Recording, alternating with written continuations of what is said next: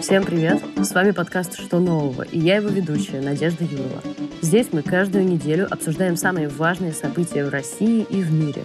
Сейчас в центре внимания, конечно же, общероссийское голосование о поправках в Конституцию, которое начнется двадцать пятого июня и продлится до первого июля. Но количество скандалов и нарушений уже сопоставимо с самыми грязными выборами прошлых лет. Центральной избирательной комиссии еще за месяц до голосования заявили, что агитация не предусмотрена. Однако мы видим по всему городу билборды «Конституция две тысячи двадцать. Родной земли не отдадим ни пяди». «Конституция две тысячи двадцать. Сохраним семейные ценности». «Конституция две тысячи двадцать. Обеспечим доступную медицину». По мнению избирательной комиссии, все это – форма информирования граждан. Как отличить агитацию от информирования? Рассказывает автор расследований в «Новой газете» про фальсификации на выборах, член УИК номер тысяча шестьсот шестьдесят семь в Мытищах и член Московского областного совета движения «Голос» Татьяна Юрасова. То, что происходит сейчас, это не информирование, на мой взгляд, а чистое агитирование. Агитируют все. Например, на неделе я обнаружила признаки агитации в Инстаграм на странице избирательной комиссии Московской области. То есть это организация, которая отвечает за проведение выборов. Как верный признак отличить информирование от агитации? Информирование – это когда говорится, что, где, когда. Вот тогда-то произойдет то-то, в таком-то месте, в такое-то время. Все, вот это информирование. А когда начинается говорить о том, что патриоты во власти, то есть получается, ага, если ты не придешь, то как бы ты не патриот. Это уже побуждение людей, избирателей, воздействие на них к тому, чтобы они пошли и проголосовали каким-то образом. Какой закон регулирует законность агитации в таком случае? Объясняет Татьяна Васильчук, корреспондент отдела политики «Новой газеты». Закон о поправках в Конституцию ее не регулирует вообще. Понятие агитации не фигурирует ни в одном документе, касающемся этого мероприятия. И это подтверждала сама глава ЦИК Элла Памфилова. Конечно, это хорошая лазейка, да, для всех тех, кто под видом информирования о голосовании прячет какие-то скрытые призывы голосовать именно за поправки. Или же просто, да, очень красиво преподносит суть этих поправок. Например, я могу сказать, что это очень хорошо видно по материалам, которые будут распространять волонтеры с пятнадцатого июня. На днях на телеканале «Россия-двадцать четыре» вышли сюжет, в котором представители Совета Ассоциации волонтерских центров, они заключили соглашение с Центризбиркомом, и вот они презентовали, собственно, буклеты, наклейки, открытки, которые будут раздавать, да, в торговых центрах, на улице. Мы подготовили вот такие открытки, они посвящены а, ключевым поправкам, а, которые вносятся в основной закон страны. Можно также получить наклейки на ноутбук, на телефон, чтобы оставить у себя такой исторический след. А, кто хочет подробнее узнать, можно будет получить соответствующий буклет или пообщаться с волонтерами. И вот среди этих наклеек я просто перечислю, какие были вещи. Например, галочки с надписью «За достойные зарплаты» или наклейки «Сохраним природные богатства» или открытки какие-то такие «За достойную пенсию». Но все это, конечно, выходит, да, за рамки информирования, поскольку слишком много предлогов «за» элементарно здесь. И как следствие еще может возникнуть вопрос, а как будто если ты против поправок, ты не за достойную пенсию и против сохранения природных богатств? А вот с этими, конечно, листовками, которые сейчас появляются на подъездах, где голосуют за свою будущее, поправки близко к сердцу принимай. С ними вообще как бы непонятная очень история, потому что там нет на них никаких указаний, что это авторство ЦИКа. Они, конечно, явно выходят за рамки информирования, потому что вот это «принимай поправки близко к сердцу» или «голосуй за свое будущее». И еще вот там есть такая листовка, где просто расписаны способы голосования, даты голосования, и при этом сверху такое жирное «да». Я просто пробивала, смотрела само это словосочетание «просто голосуй за свое будущее», и мне высветились право Бутырского района Москвы и управа района Леонозова. И вот у них на сайте тоже размещены эти листовки, где огромными буквами написано это «Да».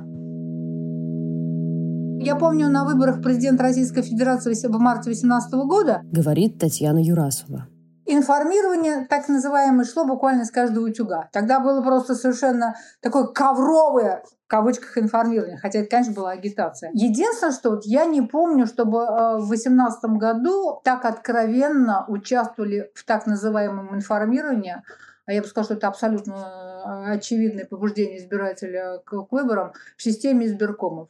Я видела в этом году, как ЦИК скрыто агитирует, как региональная избирательная комиссия агитирует. Как я понимаю, что просто система избирком впустилась во все тяжкие. У меня вот такое впечатление складывается. Я не помню, чтобы избирательные комиссии так себя вели. Еще одна тенденция, которая повторяется из года в год – посты от популярных блогеров. Они тоже выглядят как информационные. В них инфлюенсеры предлагают прийти и проголосовать, как бы напоминают дату и время. Екатерине Коносовой, YouTube и Instagram-блогеру предложили миллион рублей за ненавязчивую рекламу поправок. Недавно я выяснила очень интересную вещь. Реклама поправок в Конституцию на моем канале в формате нативной интеграции оценивается от одного миллиона рублей, а дальше по договоренности. Законно ли это, рассуждает Татьяна Васильчук. Собственно, сам Центр избирком утверждает, что занимается только информированием. По закону права заниматься агитацией у государственных органов действительно нет, потому что для них на этом голосовании вообще действует такое правило, что не разрешено, что не прописано в законе, то запрещено. Для граждан же действует другое правило. Что не запрещено, то разрешено. Граждане могут заниматься агитацией, как и организации могут заниматься агитацией, им за это ничего не будет. Эти посты, они очень похожи между собой, да, вплоть до того же построения предложения, вплоть до тех же слов, абсолютно одинаковых. Но нужно понимать, что как бы, что в том случае, что в этом случае, конечно, это законно. Ну, то есть понятно, что часто это не бесплатно происходит, чаще всего, но, да, это законно, потому что эти блогеры, артисты известные, это все граждане, и И для них агитация действительно разрешена. Хоть, там, хоть им за это и заплатили, но это законная агитация. А что насчет агитации против? В социальных сетях агитация против, да, она возможна. Ну, то есть она есть, насколько она возможна вообще, да. Это действительно так, что площадку им не дадут в таком же объеме и вообще не дадут эту площадку. Был такой, это было в начале июня еще, организаторы компании «Нет», собственно, которые выступают против внесения поправок в Конституцию, они обратились к Центру избиркому с просьбой предоставить им эфирное время, поскольку они замечали, что вот эта завуалированная агитация за поправки, которая выдается за информирование, она есть в эфирном времени, то есть э, мы ее видим периодически в рекламу. Почему же там условно нет э, похожей там, да, агитации, но только против поправок? ЦИКи ответили, что агитации быть не может в эфирном времени, может быть только информирование. Но Элла Памфилова сказала, что да, вам агитацию никто не запрещает, у вас есть, да, площадки в социальных сетях, вы там прекрасно агитируете против и агитируете. Я могу даже процитировать. Она сказала, что весь интернет, все социальные сети, там преобладает агитация негативная, на грани фола, иногда вранья, лжи, и прекрасно агитируют против, и при этом плачутся, что они не могут агитировать. Я лично наблюдаю, что есть поправки, за которые агитируют больше, а есть те, о которых умалчивают. Например, про пенсии, про сохранение традиционной семьи семьи говорят постоянно, а про обнуление срока не говорят вообще ничего. Про обнуление срока вообще практически не говорят, и в том числе блогеры, которые рекламируют поправки, они про это тоже не говорят. И да, действительно делают упор только на достойных пенсиях и зарплатах. Очень большой упор делается еще на доступной и качественной медицине, сохранении культурного наследия, ответственном отношении к животным. Но, наверное, просто я могу свое личное предположение сделать, что просто это более популярные меры, просто в которые не надо особо сильно даже вдаваться, ну как бы как, кто может быть против, условно, там, ответственного отношения к животным? Кто может быть против доступной и качественной медицины? Ну, то есть очень странно, конечно, что как бы только с принятием поправок это все может наступить. Но просто это более популярные меры, как мне кажется, поэтому они продвигаются. Помимо этого, создается впечатление, что именно явка в этот раз как будто бы важнее, чем даже голоса «за». Мы разговаривали и с политологами, экспертами по этому поводу. Многие сходятся во мнении, что действительно на голосование может прийти в основном протестный электорат, а лояльный действительно может остаться дома в условиях вот такой непростой еще эпидемиологической ситуации. Поэтому, собственно, очень нужна явка, чтобы, собственно, признать итоги этого голосования, чтобы, собственно, это были легитимные какие-то итоги. На явку власти пытаются влиять и силами бюджетников. Московские учителя, врачи, библиотекари, работники ЖКХ жалуются, что начальство заставляет их регистрироваться на портале Мос.ру и принимать участие в онлайн-голосовании. В качестве доказательства обязательно отправлять скриншот, рассказывает Татьяна Юрасова. административный ресурс работает на повышение явки.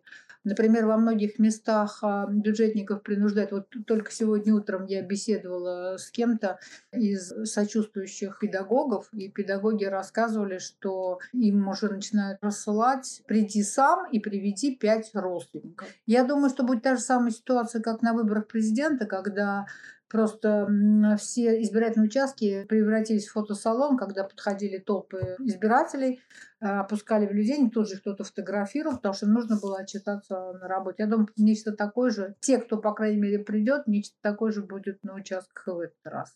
Насколько я поняла из тех свидетельств, которыми со мной поделились сами бюджетники, происходит это так. Учитель, обозреватель «Новой» Ирина Лукьянова. Сотрудники бюджетных организаций. Я в основном разговаривала с сотрудниками организаций образования и культуры. То есть это школы, это детские досуговые центры, это библиотеки. Ну, есть данные, что то же самое происходит и там, в части ЖКХ и каких-то других бюджетных структур, но я просто с ними меньше имею дело. В WhatsApp руководитель учреждения присылает сведения о том, что есть срочная информация. Чаще всего они не ссылаются на департамент, только иногда говорят, что вот из департамента пришла информация, но никаких письменных указаний, разумеется, нету. Очень расплывчато формулируют. К нам поступила информация, что до определенного времени, чаще всего там называли одиннадцатое число, до одиннадцатого числа, там до семнадцати ноль-ноль или прям сегодня до семнадцати ноль-ноль всем сотрудникам необходимо зарегистрироваться на сайте Мосру и обязательно зарегистрироваться регистрироваться для участия в электронном голосовании. Если вы собираетесь участвовать в офлайновом голосовании, в традиционном, то пришлите свой номер избирательного участка. И а, просят в подтверждение прислать скриншот того, что вы зарегистрированы на электронное голосование. Причем формулировки очень часто очень забавные. То есть просим зарегистрироваться для участия в электронном голосовании за поправки в Конституцию России. России. Некоторых классных руководителей попросили напомнить родителям учеников и прислать родителям учеников сообщение о том, что необходимо зарегистрироваться и прислать скриншоты классному руководителю. Не везде такая художественная самодеятельность, но кое-где есть. Вот примеры со скриншотов, которые прислали Ирине и ее знакомые учителя. Цитирую. Выполнение гражданской позиции педагогом – образец поведения для детей. С двадцать пятого по тридцатое июня пройдет электронное голосование за поправки в главный документ страны. Сегодня и завтра москвичи оформляют заявление на голосование на портале мос точка ру. Коллеги, внимание!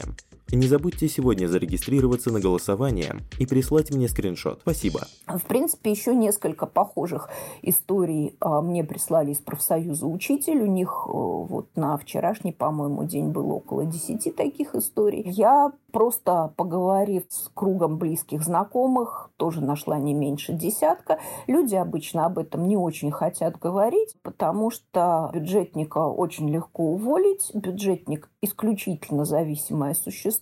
Поэтому, как правило, все они либо не хотят сами подставляться, либо не хотят подставлять а, своих коллег, либо не хотят подставлять а, своего директора. Но по большей части практически все просили не называть не только а, их имя, фамилию, да, но и не называть их а, номер учреждения, хотя, конечно, у меня они все записаны. Как на это реагируют руководители бюджетных предприятий? Кто-то из крупных руководителей, анализируя эту историю, говорил из московских, по-моему, руководителей, что да, это были эксцессы на местах, что руководители, значит, вот как-то неверно поняли свою роль и немножечко перестарались. В каком-то в одном учреждении, в другом, вот вы нам скажите там их номера, да, и мы с ними разберемся. Представить себе, что сразу, значит, там несколько десятков, а может быть и сотен, у нас нет полной картины, руководителей бюджетных предприятий Москвы из самых разных областей, значит, там, в один и тот же день впали в примерно одинаковое безумие, такую вот какую-то форму административного восторга, и разослали по своим подчиненным один и тот же текст, призывая их к одним и тем же действиям. Ну вот у меня что-то тут концы с концами не сходятся. Элла Памфилова всех предупредила, что общероссийское голосование о поправках в Конституцию, цитирую, «не выборы, это эксклюзивная, действительно уникальная вещь», а значит, процедура тоже во многом будет уникальной. Надомное голосование без уважительных причин, пакетик с бланком на дверной ручке, паспорт на расстоянии двух метров и онлайн-голосование. Ребятам поставили определенную цель, они на нее работают.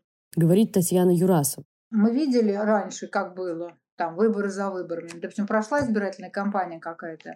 И по ходу выяснилось, что в ходе этой избирательной кампании возникали проблемы с бросами или с удалением наблюдателей. Поступало много жалоб, и в результате этого принимались те или иные поправки в федеральный закон номер шестьдесят семь о гарантии прав избирателей. Поправки, которые предотвращали бы вот нарушения, которые имели место, чтобы в следующий раз они уже не имели места. У них есть цель.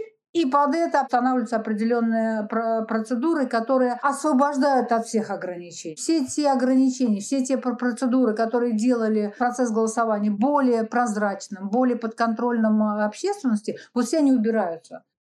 Чем именно эти выборы будут отличаться от всех предыдущих? У нас есть несколько вариантов. Голосовать на участке, на придворовых территориях, на дому и онлайн-голосование. Какие изменения будут внесены по всем этим вариантам с учетом эпидемиологической обстановки? Рассказывает Татьяна Васильчук.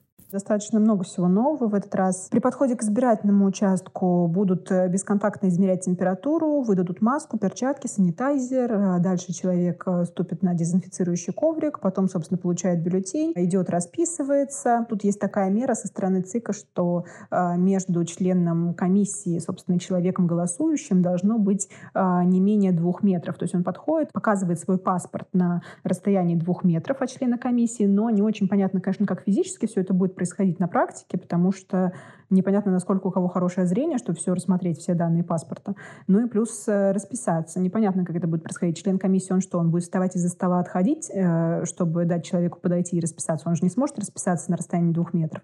Дальше, собственно, он идет к кабинке для голосования, шторок там не будет. Я так понимаю, это для того, чтобы избежать каких-то лишних контактов, то есть чтобы там не трогали все руками эти шторки. То есть, собственно, кабинка будет стоять каким-то таким образом, чтобы шторки, условно, не понадобились даже. Но чтобы при этом сохранялась, да, тайна голосования. Мы разговаривали вот со председателем «Голоса» Григорием Мельконянцем, и он рассказывал про то, что он действительно, ну, как практик, он мало верит вообще в то, что все эти меры будут соблюдены, потому что ему мало верится в то, что, да, каждый час будет проходить эта санитарная обработка помещений, когда вообще всех должны вывести из помещения на десять минут. Голосование при этом останавливается, все выходят, а председатель комиссии оберегает в это время ящики для голосования, и, собственно, остается один в помещении вместе с людьми, которые проводят дезинфекцию. Но помню предыдущие прецеденты и вообще предыдущий опыт голосования, и мы понимаем, что, конечно, очень много опасений по поводу того, что будет с бюллетенями в это время, насколько все это будет контролироваться наблюдателями даже вот в эти моменты. Надомное голосование — это, конечно, та еще тайна, потому что если раньше для того, чтобы проголосовать на дому, нужна была какая-то вот такая веская причина в виде, например, там, проблем со здоровьем, то сейчас просто можно сказать, что по тем или иным причинам я прошу, чтобы мне, условно, на дом члены комиссии принесли бюллетень, я проголосовала на дому. А как это происходит? Члены комиссии вместе с наблюдателем, как сказала Элла Памфилова, в легких халатиках, подходят к двери, да, оставляют там ящик для голосования перед дверью, вешают пакетик с маской, перчатками и санитайзером на ручку двери. Дальше человек там выходит, в общем, снимает маску, чтобы все удостоверились, что это именно он, показывает свой паспорт, опять же, на расстоянии двух метров все это дело забирает и голосует у себя в квартире. Здесь такой момент. Если раньше члены комиссии вместе с наблюдателем видели, что происходит в квартире, то есть они сидели на расстоянии каких-то там метров, да, и видели, как человек голосует, то сейчас возникают некоторые сомнения в тайне голосования, потому что он один в квартире, никто не знает, что там происходит. Ну, э, как бы можно предположить всякое, мало ли у него кто-то за спиной стоит и говорит ему, как ему нужно проголосовать, оказывает на него какое-то давление. Ну, то есть вообще непонятно, что происходит рядом. Продолжает Татьяна Юрасова. Что особенно возмутительно, руководители Центральной избирательной комиссии говорили об этом, на примере предшествующих выборов, и говорит, что это, это неправильно, надо с этим как-то делать, как контролировать, убирать. Я имею в виду э, так называемое голосование вне помещения участка. То есть выездное голосование на дому. Понятно, что там нет никаких видеокамер, там невозможно проконтролировать, мы не знаем, что там бывает. И мы знаем, что это одна из самых непрозрачных процедур. Вот, например, последнее мое расследование, которое я делала в, в Королеве, что там практически э, на выездном голосовании выездные урны все были забиты бюллетенями. То есть, на самом деле, никто не посещал никаких там надомников, комиссии просто выходили куда-то, там в каком-то месте заполняли. Все это было сфальсифицировано, все эти были фейковые голосования. Если мы посмотрим по результатам голосования, там десять процентов людей голосовало на дому, ну просто больше уже нельзя. Повозмущались, забыли. И что мы сейчас делаем? Вместо того, чтобы сокращать вот этот вариант, мы делаем то, что у нас выездное голосование теперь в течение там нескольких дней. Ребята, я думаю, что теперь вы, вызывать на дом будут целыми предприятиями. И на рабочих местах будут голосовать работники под бдительным оком начальства. Еще одна особенность этих выборов – масштабное применение электронного голосования. Оно будет организовано на базе тех же технологий, что использовались на выборах в Мосгордуму, и были отмечены неоднократными сбоями. Помимо этого, с большим отрывом именно по результатам онлайн-выборов победу одерживали провластные кандидаты. Об электронном голосовании мы поговорили с журналистом издания о блокчейне и криптовалютах CoinDesk Анной Байдаковой. Электронное голосование – это сравнительно новая вещь. Она была призвана избавиться от минусов традиционного голосования, которые заключаются в физических трудностях. Нужно собрать бюллетени, нужно, чтобы все дошли до участка. Но вот эта вот неповоротливость, вот этот тяжелый традиционный механизм, он как раз и является защитой от злоупотреблений и фальсификаций, как говорят исследователи, которые сейчас изучают электронное голосование, потому что по той же причине, по которой традиционные выборы с бумажными бюллетенями трудно, дорого, долго организовывать, по этой же причине их также трудно и фальсифицировать. Потому что, допустим, физически прийти на участок отдельным документом или проголосовать, это все долго, затратно, плохо масштабируется. А электронное голосование, его привлекательность в том, что можно сделать все легче и быстрее.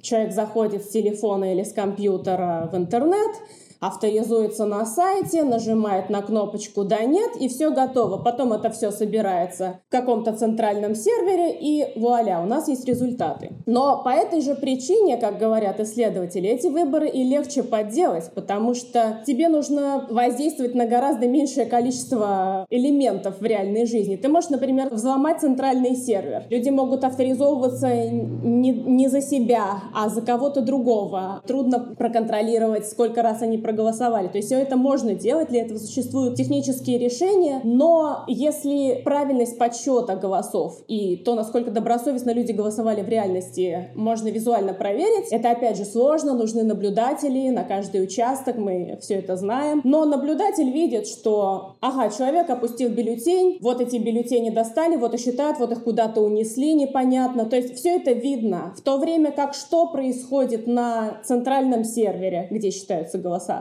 что происходит на компьютерах в домах людей, которые голосуют. Заражены компьютеры ви- вирусами или нет? Как хорошо работает софт? А есть ли в нем дыры? Может быть, кто-то уже взломал софт и воздействует на него а, изнутри. Людям мало понятно, как это работает, и мало понятно, как это можно контролировать. Московские власти на официальной странице голосования по поправкам хвастаются использованием блокчейн-платформы, которая якобы обеспечивает безопасность выборов. Это так?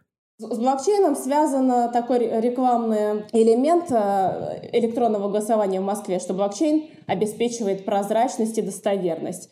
Почему? Потому что, по сути, своей блокчейн-технология — это распределенная технология. Информация хранится не на одном сервере, а на разных, на многих компьютерах. Соответственно, теоретически это легче контролировать извне и легче проверить. Но, во-первых, блокчейн — очень сложная технология, которая несет сама по себе довольно много вызовов безопасности. Целую отдельную кучу способов, как можно попробовать вмешаться в блокчейн и испортить его работу. А во-вторых, в случае, допустим, с московским голосованием прошлой осени, все узлы блокчейна все равно располагались на серверах Департамента информационных технологий Москвы. То есть, по сути, эта система не была децентрализованной все равно, и наблюдатели потом говорили о том, что ну, полноценно подключиться, сделать свой узел этой сети и э, наблюдать ее дистанционно возможности не было. Голосование на блокчейне — это еще более сложная, это еще более проблематичная история, но в данном случае она даже не настолько актуальна, потому что мы и функции блокчейна-то толком не используем. Это все равно будет централизованная система с теми же проблемами.